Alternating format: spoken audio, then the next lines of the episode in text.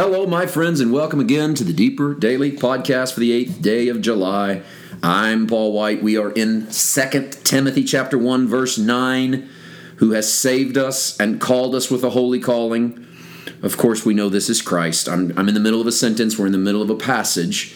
He saved us and called us with a holy calling, not according to our works but according to his own purpose and grace. This is very much like Paul's letter to the Ephesians, by the way, where he says that we are saved not uh, by our own works, but by grace, um, saved by through faith, not of yourselves, gift of God, not of works, lest anyone should boast. Ephesians 2 8 9. Sounds very familiar. It's because the same author, same theme. This is a, a, a Paul that's a little deeper into the life. I mean, the the, the second Timothy letter, as I've told you before, is is definitely the last thing we have of Paul's writings, um, and so we're there's less. He doesn't qualify a lot of stuff. He doesn't. He doesn't have to go into why, but he does, and he's about to drop some stuff on us right here before his execution.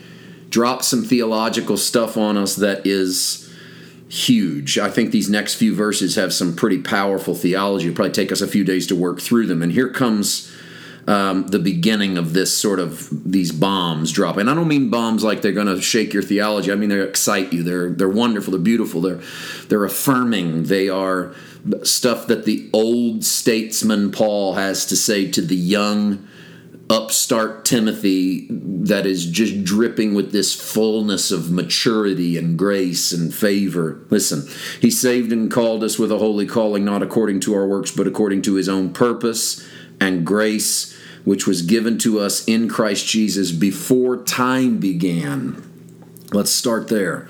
Before time began in the aionion age in the Greek, that's the eon, aionion ages that is before the ages began. And there's no real concept of what it means to be at the place before the ages began, but this is sort of Paul's um, mid first century way of saying that before man's understanding of time periods and epochs began, was Jesus Christ. This, this is a very advanced theological argument because Paul first met Jesus on the road to Damascus as Saul of Tarsus. He is a persecutor of the followers of the way. He is a and I'm using his descriptions. He's a Hebrew of Hebrews, a Pharisee of Pharisees. He's from the tribe of Benjamin. He's circumcised the eighth day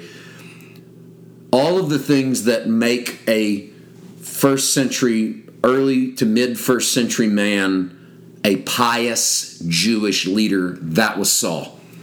He has a physical and spiritual encounter with the resurrected Christ, an encounter so powerful that everyone around him can't see what he can see. That begins the beginning, by the way. That starts his theological formation of resurrection that the body of the resurrected is not like the body of the natural because not everybody around me could see what I saw. But yet, he didn't think it was a vision, he didn't think it was a mist.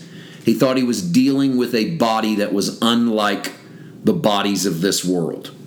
A new, what he called the celestial body versus the terrestrial body.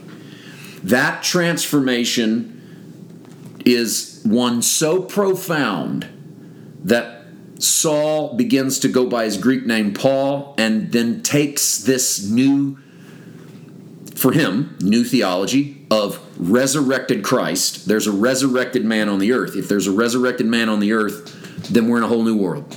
As far as Paul is concerned, we're in a whole new world because there's never been a resurrected man on the earth. Not a resurrected man in a new body. There's been resuscitated corpses. There's been people who died and then had their hearts start back again and their bodies revived. Jesus raised several of those. There's also that in the Old Testament as well. And the new and even the early church saw some of that. But a resurrected man is a whole new way of living. Paul is so stricken, so smitten, so convinced, his life turned over in such a powerful fashion that his whole theology changes. This Christ, this resurrected man, is worth following and worth suffering for and worth dying for if necessary, and that's what he's going to do. And as you get to the end of that ninth verse, he says, the purpose and grace was given to us in in Christ. When Paul talks about the anointed Jesus, that's the one he met. He met resurrected Jesus on the road to Damascus. He didn't meet Sermon on the Mount Jesus. He didn't meet walking on the water Jesus. He didn't meet feeding the 5,000 Jesus. He didn't meet baby Jesus in the Nativity. He met resurrected Jesus on the road to Damascus. That's Christ Jesus, the anointed one. He says, He was given to us, that was given to us before the eons, before the ages began. I hope I, I can convey, I'm trying to convey it, and I don't know that I'm conveying it properly. Well, I'm quite sure I'm not conveying it properly. Paul was so convinced of Christ that he says nothing else exists or matters outside of this. If a man can resurrect, nothing else is as big. Nothing else matters. And in Christ, we have it all before time began.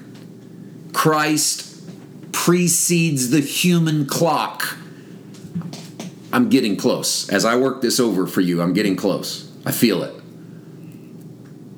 Christ stands as a unique creation, resurrected man, nothing like him. Therefore, he stands outside of the timeline of man. And if he's outside the timeline of man, he precedes it, which lets Paul know all of this in some way or the other is temporal. All of this exists at his hand, he exists outside of it. When you get to 10, which is the next verse we'll get into tomorrow, we get an epiphany of Jesus. He uses that word in the Greek. And then this amazing statement that that same Jesus has abolished death. And that's an impossibility if you think of death in the terms of the physical because people were dying in Paul's day, people are dying in our day, and people are going to die tomorrow. And so I don't want to jump the gun, but I hope I've set the stage for a theology so ripe, so rich, so deep that Paul has introduced to the world the anointed Christ who gave us all of it before the clock started. That is amazing. I'm loving this. We'll do more tomorrow. See you then. God bless.